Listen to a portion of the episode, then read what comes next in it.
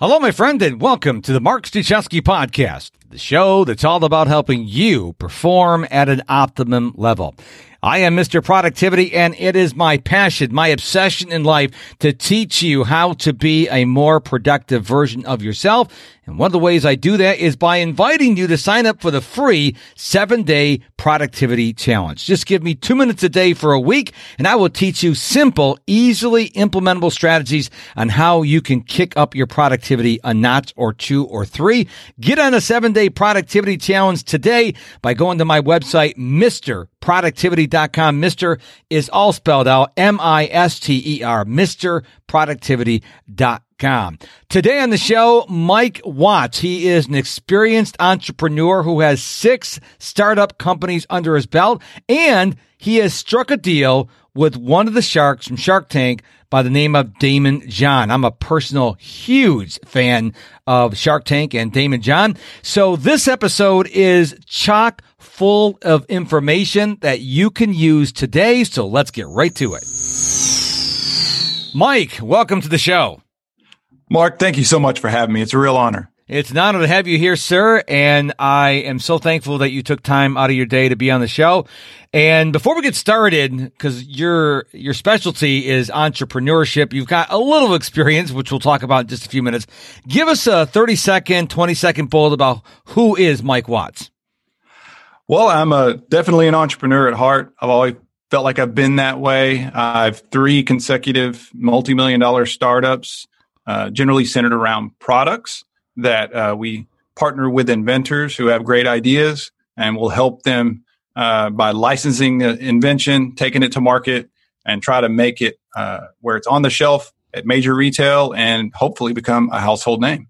Excellent. And I, I know that um, not that I found this on the internet. You told me in your bio that you actually struck a deal with Daymond John. Now, uh, anybody who listens to the Mark Struczewski podcast is an entrepreneur, most likely, and they are probably a big fan of Shark Tank because Daymond John is one of the investors on Shark Tank. So, tell us a little bit about this whole deal with Daymond John. Well, Daymond is was my dream shark. And really, I, am a I am a big goals guy, and I you know when Shark Tank came out, uh, much like probably a lot of your audience and you that we're all big fans. And I had this dream that I was going to be on the show. We auditioned twice for the show and both times made it to the second round of auditions. And then at some point didn't make the cut. And, and I was really distraught and was trying to figure out why I wasn't able to achieve this goal because I've been pretty good at just being persistent and making it happen. And, and then lo and behold, I look on my website and there's an order on my website from the Shark Group. And Turns out that that's Daymond John's company, and he's ordering my product because he had gotten one. I don't know if it was sampling or at a trade show, but he got one. Uh, to Love Handle. It's a low profile smartphone grip, and he had it on his phone, loved it, and was had become a customer. And so I started sending samples to his office, and and next thing you know, everybody in the office is in love with it. And then the phone rings, and it's Daymond and his team saying, "Look, we love your hustle, we love your product let's see if we can work something out. And uh, that's how the deal happened. It took a little while to hammer out all the details, but I made a deal with a shark uh, without ever actually going on the tank. Let me give you a pop quiz. Who do you think is my favorite shark? I'm hoping that we have the same one. Nope. No? Nope. Uh, Mark Mark Cuban. Yes. Yes. Yeah. I I just love Mark. Um, the, I think the reason why I like him, he's a no BS kind of guy. I mean, when someone pitches something and he goes, here's my offer, take it or leave it right now. it's like, there's no, you can't talk to other sharks, but I kind of like that about him, but I saw a snippet from him. I think it may be part of the, the intro or a promotion of Shark Tank where he's in front of a classroom. He goes, who's next? And I think a lot of people, have this issue where they look at the Mark Cubans or the Daymond Johns or you know, Mr. Wonderful, Kevin O'Leary, whatever, and they go, oh man, you know, I wish I could be like them. Well, you can. They started with nothing. Okay. They're not trust fund babies. They started with nothing. They started with an mm-hmm. idea and they grew that into something. So when people, I don't care if you're 20 years old, 30, 40, 50, 60, 70 years old, if you're still sucking breath, you need to keep on dreaming. And right. I, I, I really feel sad for the people who just have that Eeyore mentality. I'm going back to my Winnie the Pooh days where, you know, well, this is the best it's going to get. I'm like, no, you're, why are you settling? So let's yep. talk a little bit about that for people who are listening to the show to say, you know, I hear what you guys are saying, but you know, I got a good paying job. It's got benefits, but I hate my boss. I hate the wallpaper. I hate the commute. Talk to them about how they can get out of that and go do something that really lights them up. Yeah, you know, it's I love that you brought up Mark because he's a great guy, and I had dinner with him, and he's uh now I'm jealous. well, I didn't even know he was coming. He just showed. I was at dinner with Daymond in, in Vegas, and he shows up, and had dinner with him, and then we end up going out to Jamie Foxx's mansion, and it was just the wildest night ever. But uh, the fact is, you get around these guys, and you realize that you know because we all kind of have this idealized, uh, you know picture painted by television kind of image of these guys. But the fact is, they're guys just just like me and you, Mark, and just like your audience listening here. And they're not perfect, and they make mistakes, and they've made lots of mistakes. But the difference is that they they kept pushing, and then they never gave up uh, in the, in the pursuit of achieving uh, their definition of greatness. And that's really what I'm all about too. Like, don't compromise because the world tells you that this is the way it ought to be, that you've got to punch a clock at eight and, and you check out at five and you go watch Netflix till you go to sleep. Like that's not, if that's your life, then, and then you're fine with it, fine. But if you want more, uh, then go make it happen. And that's, I was just having a conversation with someone, uh, before I came in the studio about uh, a product called Plane Wipes, uh, just like a, uh, little wipes, like antibacterial wipes that somebody's marketing for airplanes and with the, you know, the coronavirus and everything going around. Oh, they're going gangbusters, but there's nothing proprietary there. And there's probably a hundred people that thought of that idea. But one guy did something about it. Mm-hmm. He went and packaged it up. He put a name on it and he marketed it for that purpose. And now he's got a multi-million dollar company. And that's how easily it happens. But you have to do something about it. Complaining, sitting around, and like you said, the Eeyore I'm going to a party that's not going to get you anywhere. You have to do something about it, pick a goal, achieve it, be willing to fail, be willing to fail in spectacular ways, right? But learn and then it's a process. You just keep going. And if you never ever give up, you are guaranteed success. I think it was Jim Rohn who originally said, uh, poor people have big TVs, wealthy people have large libraries. And I did not realize that people like Mark Cuban and Daymond John and Kevin O'Leary and all these, you know, Brendon Burchard and, you know, all these high performers out there, how much they read.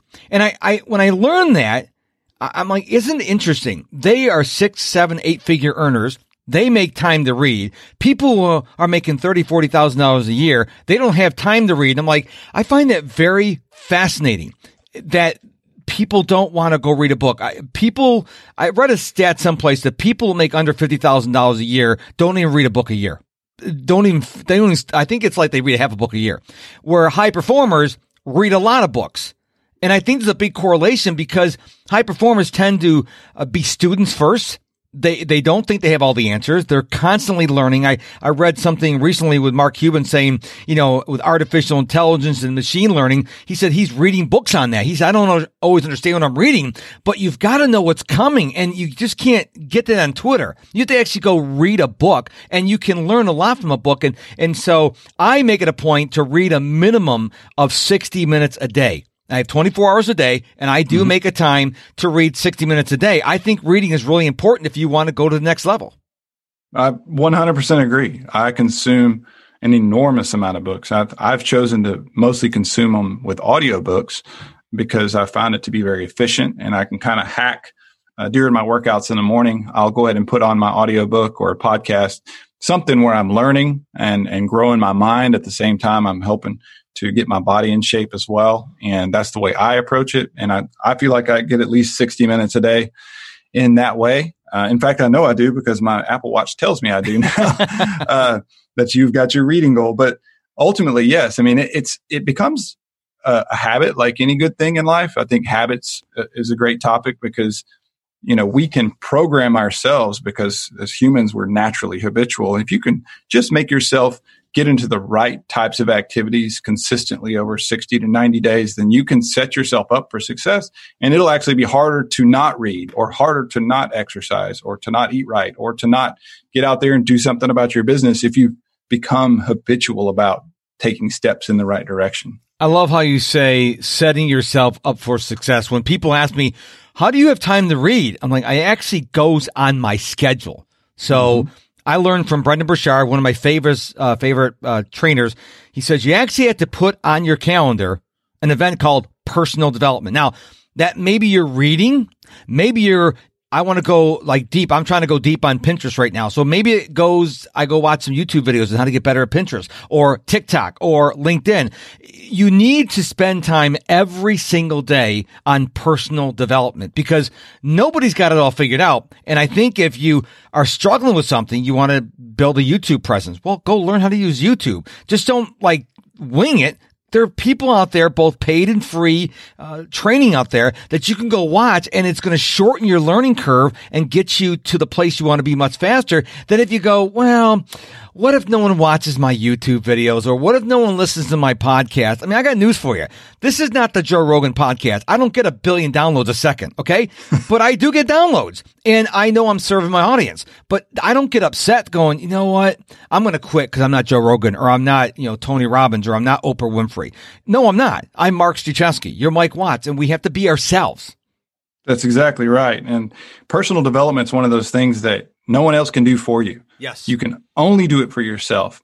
And I think that if we can all focus on making sure that we're doing the activities that will lead to the result or that we believe will lead to the result that we want, and rather than trying to focus on the result and and and and therefore, you know, the comparison is the thief of joy, right? Like looking at Tony Robbins, like or me looking at even Daymond or Mark saying, "Well, I'm not to that level, and I'm not going to get to that level, or whatever." No, I'm going to take the actions every day that I can to to make myself better. I want to be a better. All I need to do is be a better person by the end of the day today in some way. More knowledge, more strength, more uh, experience. Hey, I made another mistake. Awesome. Now I know something, right? Uh, it's one of those things like you have to be constantly pushing yourself forward. If, and then eventually, if you do that over time, uh, the results will most certainly come. Grant Cardone has written several great books. I don't know if I read this, actually listened to it in the 10X rule or Be Obsessed or Be Average, but he said, if you have a goal and someone else has already achieved it, then it can be done. So if you want to make $1,000 a year, someone's already done it. If you want to make $100,000 a year, someone has already done it. If you want to make $100 million a year, someone else has already done it. And we're not reinventing the wheel. So we have to get out of our own way. I think, Mike, a lot of times we get in our own way. Well, I could never do it. Well, who says? You get yourself out of your way and then focus on what needs to get done. Don't worry about if someone else tried it and failed. The high performers I've studied, when they fail, they learn, they pick themselves up and they go forward. The people who are the Eeyores of the world, if you will, they're like, well, I guess I suck and they quit. Well, that's the dividing line. It's not a, a dollar amount dividing line. It's your attitude. It's your mindset. Do you think you can do it?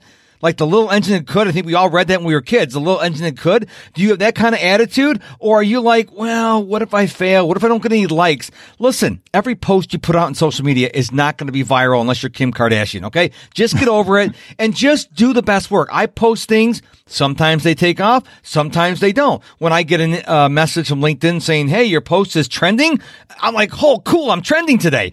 But it doesn't happen every day. And you just got to keep putting the work out there and keep trying different things. And some things will work and some things won't. Yep. And you got to be bold and, and consistent. And, and the main thing, and I think it relates back is that we don't care what other people think. We're not defining ourselves by what someone else has done or what they think about what we're doing. And the, the, the more true we can be to that, uh, then the more confident you're going to be to put that post out there about something that instead of worrying that, oh, nobody's going to want to see this or this might be embarrassing. No, put it out there. Be yourself, be authentically true to yourself. And, you know, good things are going to happen. I think it's just about guaranteed.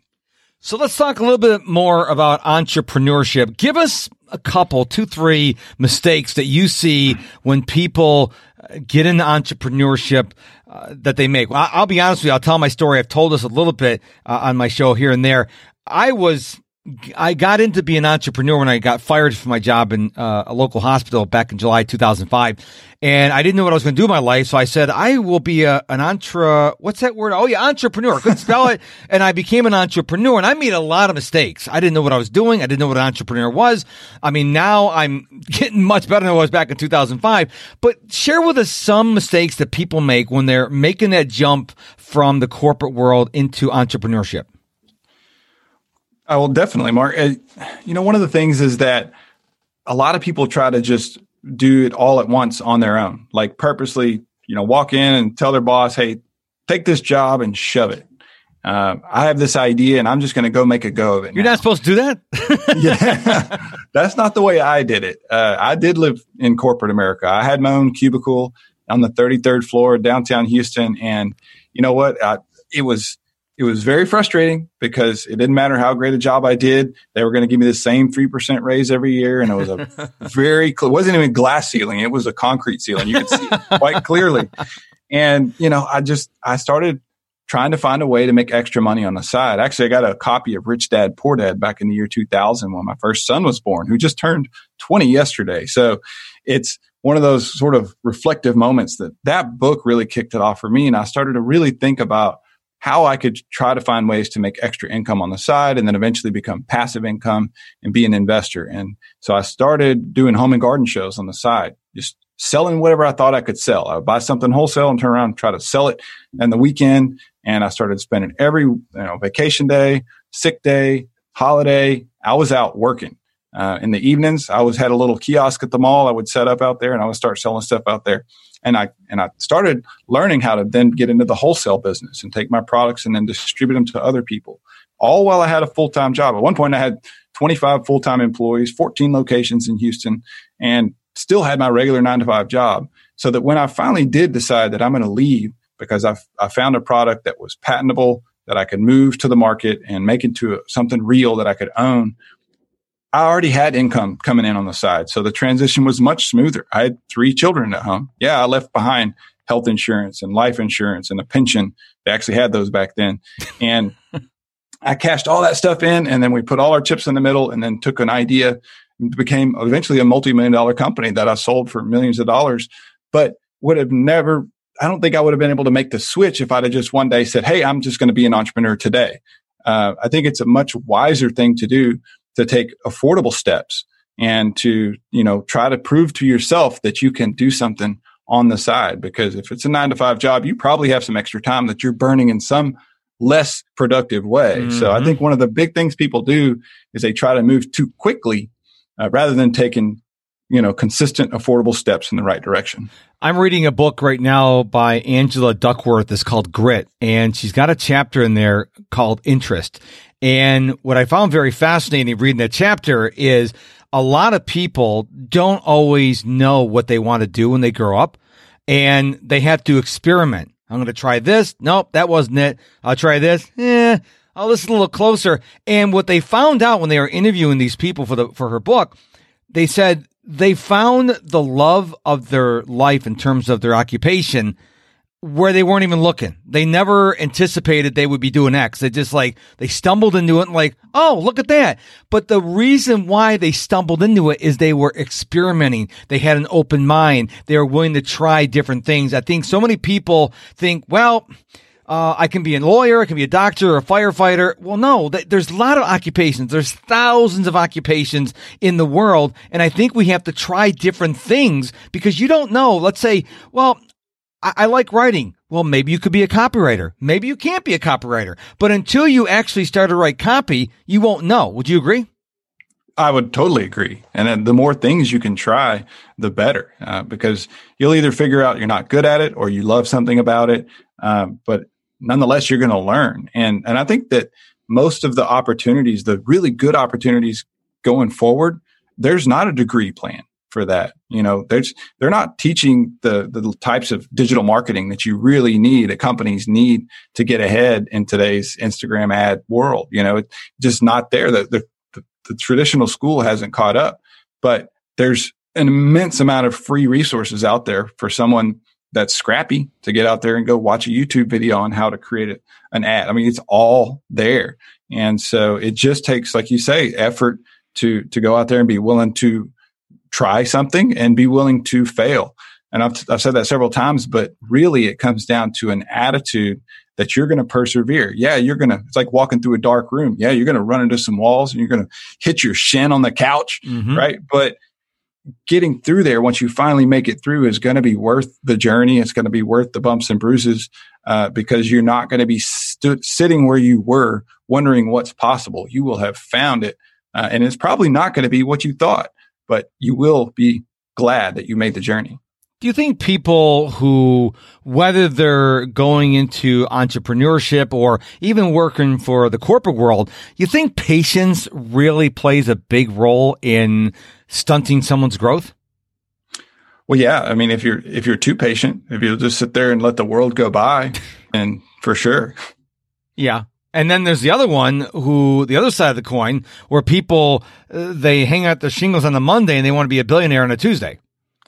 Right. There's no, there's no get rich quick. It just doesn't exist. Legally, anyways. I mean, there's ways legally. you can do it illegally, but we're talking legal ways on this show. Right. Yeah. The, the get rich slowly is a, is a tried and true method. Every one of those sharks up there have put in their 10,000 hours, I guarantee you, mm-hmm. towards their towards their idea and putting in the work and grinding it out. And so it's that's just follow that formula, you know, one day at a time. That's how you build a mountain of rocks is one rock at a time and eat an elephant and all the sorts of things. But it's so true. Like I feel like I just started yesterday. Now it's been you know 20 years since I started as an entrepreneur, 15 years as a full-time entrepreneur. I look out the door, I've got 35 full-time employees. I'm an American manufacturer of a patented product. And none of that happened overnight. I'm in my sixth iteration of packaging. We just got into Walmart, you know, and each one of these little milestones took an enormous amount of mistakes and trial and error to get to the point where we're at. But we just persistence and a positive attitude and uh, and looking at failure as a learning opportunity, then you're certain to find success if you don't give up. I love the story of Daymond Daymond John. When he yeah. started, he came from the projects. He came from a very bad uh, childhood, a very bad uh, part of New York.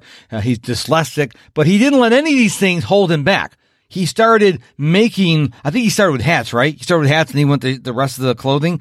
And That's right. He made it himself and he used to go hang out in the street corners and now he's a multi, multi millionaire, but he started with you mentioned boldness earlier in the show. He started with boldness. He started with a commitment. He started with confidence. He said, I can do this. He didn't sit there and go, well, you know, I'm a black man. I'm dyslexic. I live in this town, uh, you know, the area of town. I'll never succeed. He says, no, I'm going to beat the odds. And you have to believe in yourself first. I, am shocked at the number of people in our world who don't believe in themselves. Look, if you don't believe in yourself, how's anyone else going to believe in you? I mean, you go, yeah, here's a product. It's, you know, it's called Love Handle. Eh, it's pretty good. You wouldn't make any money. You have to believe in the product yourself. So let's talk about that for a few minutes. Yeah. Yeah. That's, that's hundred percent right. And, you know, belief is where at the foundation of it all. Success, you, you will not find success unless you believe in yourself. And as parents, if there's parents out there listening, you know, we do, we spend a lot of effort in trying to teach our kids how to, you know, do algebra or learn about history, but we need to be investing in telling them that they're amazing, that they're perfectly made, and that they can accomplish anything they set their mind to. And they need to hear that time and time again. I think that's one of the best things my parents did for me is, uh, you know, my mom, she, she, thought I hung the moon and she, you ask her today, she'd still say the same thing.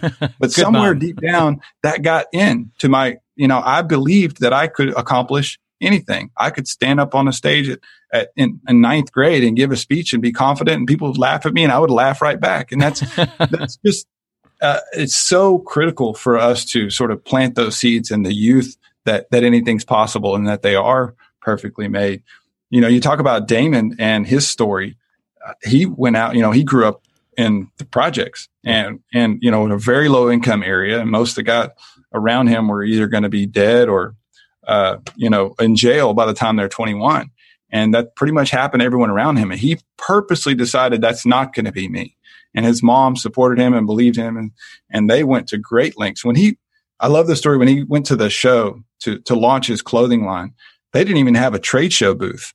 They all yep. took him and all his partners. They took buses and ended up in different cities and then had to hitchhike their way and got there and they set up in a hotel room and they hung their clothes around the around the living room of this hotel room and where they were all sleeping and they went there and they invited people they wore their clothes around the trade show snuck in people saw them and said hey that's that FUBU thing we've seen on some music videos yeah we're over at the the mirage you know come on over in room 225 and that that's where they did their meetings and they wrote $800,000 worth of business mm. out of a hotel room.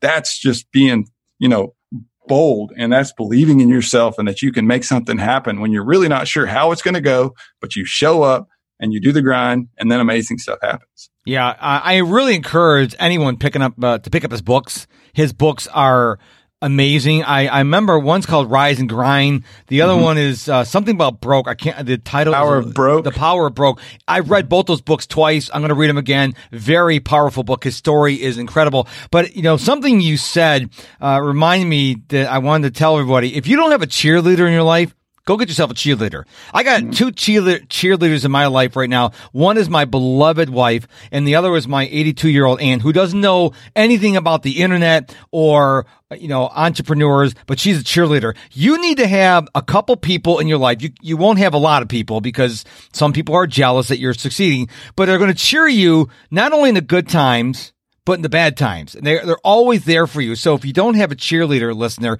go get yourself a cheerleader. I mean, don't go to Walmart and buy one. You have to go find someone who's really going to be invested in you. So Mike, um, I got to ask you, love handle. Okay. Now it cringes me when I see people with these $1,000 phones without any kind of protection on them. It really like, why, why, are you doing that? It's just, it, it makes me shake. Um, tell us a little bit about what Love Handle is and where did you come up with the name? Because when I first heard it, when we before I had our first conversation, I'm like Love Handle. You know what I'm thinking about, right? Those little those right. little sides when you get a little middle age. So talk yeah. us about about that, please. Yeah. So um, we've been at it for six years now, and it's a what Love, Love Handle is. It's a very low profile phone grip that's a universal. It fits on any phone, case, tablet, and it just gives you uh, like one or two fingers an anchor point to position and hold the phone from any angle. You can flip it around the back of your hand and pick up a cup of coffee or open a door. And it, I always tell people it's like wheels on a suitcase. You know, the first time you had wheels on a suitcase, you're like, oh, this is great. I'm never going back. And this is, this product's kind of like that. Oh, okay. It's, it slides in and out of your pocket. So it's, and it's wireless charging friendly. So it charges right through it. Uh, and 100% American made. But what's cool about it and, and, and where the, the name came from is that, you know, we live in a society that's completely unprecedented. There's never been a device or an item that has been so pervasive as the smartphone. And, you know, if you think about the proposition from the outside, Apple says, Hey, or Samsung says, Hey, here's this thin piece of glass and I want you to carry it around for the next, uh, ever. And I, want, I heard yesterday that, uh, we actually touch our phones, including tapping the screens and swipes and all that stuff, over 2,600 times a day. wow. It's insane. And so if you can just change the ergonomics of that very simply, then that's an immediate impact on your life. And when I'm looking at products and when I coach inventors and entrepreneurs, I'm always talking to them about value. You have to be bringing value to people's lives, and that's what you get paid for. And so when we when we came up with the name, we're like, okay, well, we're we don't have a big budget for marketing. We need something that sticks, something that people will remember. And uh, we had a list of names on the table. Actually, my daughter chose it at the time. She had no idea what the traditional definition of love handle is. Oh. She just knew that she loved her phone. She's like, I love my phone. I watch movies, I watch videos on here. I connect with my friends, and I need a handle for it. So you got to call it Love Handle, Dad. And I was like, you know what? That makes a lot of sense. And How old was she? She was 12. Oh, wow. yep. Yeah. So a little early probably to have a phone, but she had one and uh, I was a sucker. And anyway, so she, I give her credit for naming the company or naming the product. And it's been great because now we get to live up to the brand and that we do a lot of give back. I mean, we've got, I've got some amazing stories about how people with arthritis or carpal, like it's literally cured carpal tunnel for people. I have doctors prescribing this phone grip, which I never imagined would happen. But what's even better is that we're sharing love with our community because I've created 35 full time jobs here. There's 35 families that now have income because we chose to make this product in America. We chose to, uh, you know, find ways to make it work here. And, you know, with everything going on, uh, with China right now, it's a it's a great position to be in that I didn't really purposely go after, but I'm so proud of of where we're at today. And uh, we have a Texas based factory that uh, we do customize, so a lot of businesses will put their logos on there, um, which is an excellent promotional product because there's no more visible billboard than the back of a smartphone that walks around every day. So uh, it's been an amazing journey, and I'm really excited about you know w- what's next. I really don't know, but I'm I can't wait to see it happen.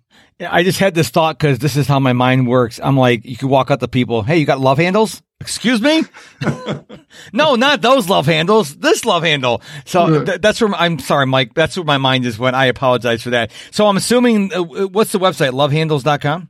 Yeah, love handle, no S. Oh, no uh, lovehandle.com. Uh, you can go design your own or upload your company logo or even request samples and things like that. But it's we're trying to make it a community where you know all the we're all out there and we want to really be focused on doing good.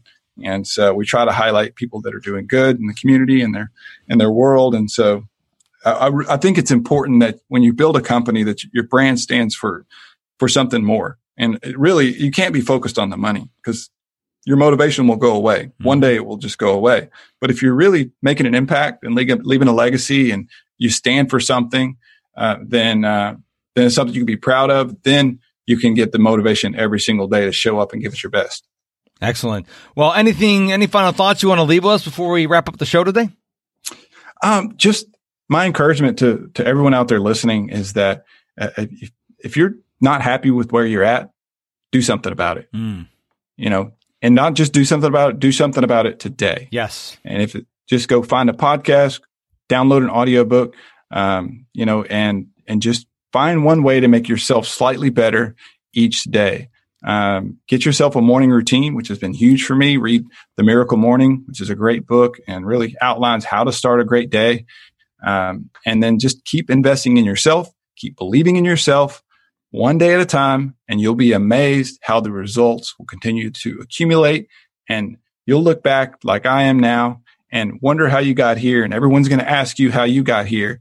And you're going to tell them the same thing I'm saying right now. I did a little bit each day in the right direction and look at the results. Hmm. Amazing. Well, Mike, thank you so much for being on the show today. You dropped a lot of value for us. I really, I was encouraged for uh, by it. I know my listeners were as well. So thank you so much for being on the show. Thank you for having me, Mark. It's been a real pleasure.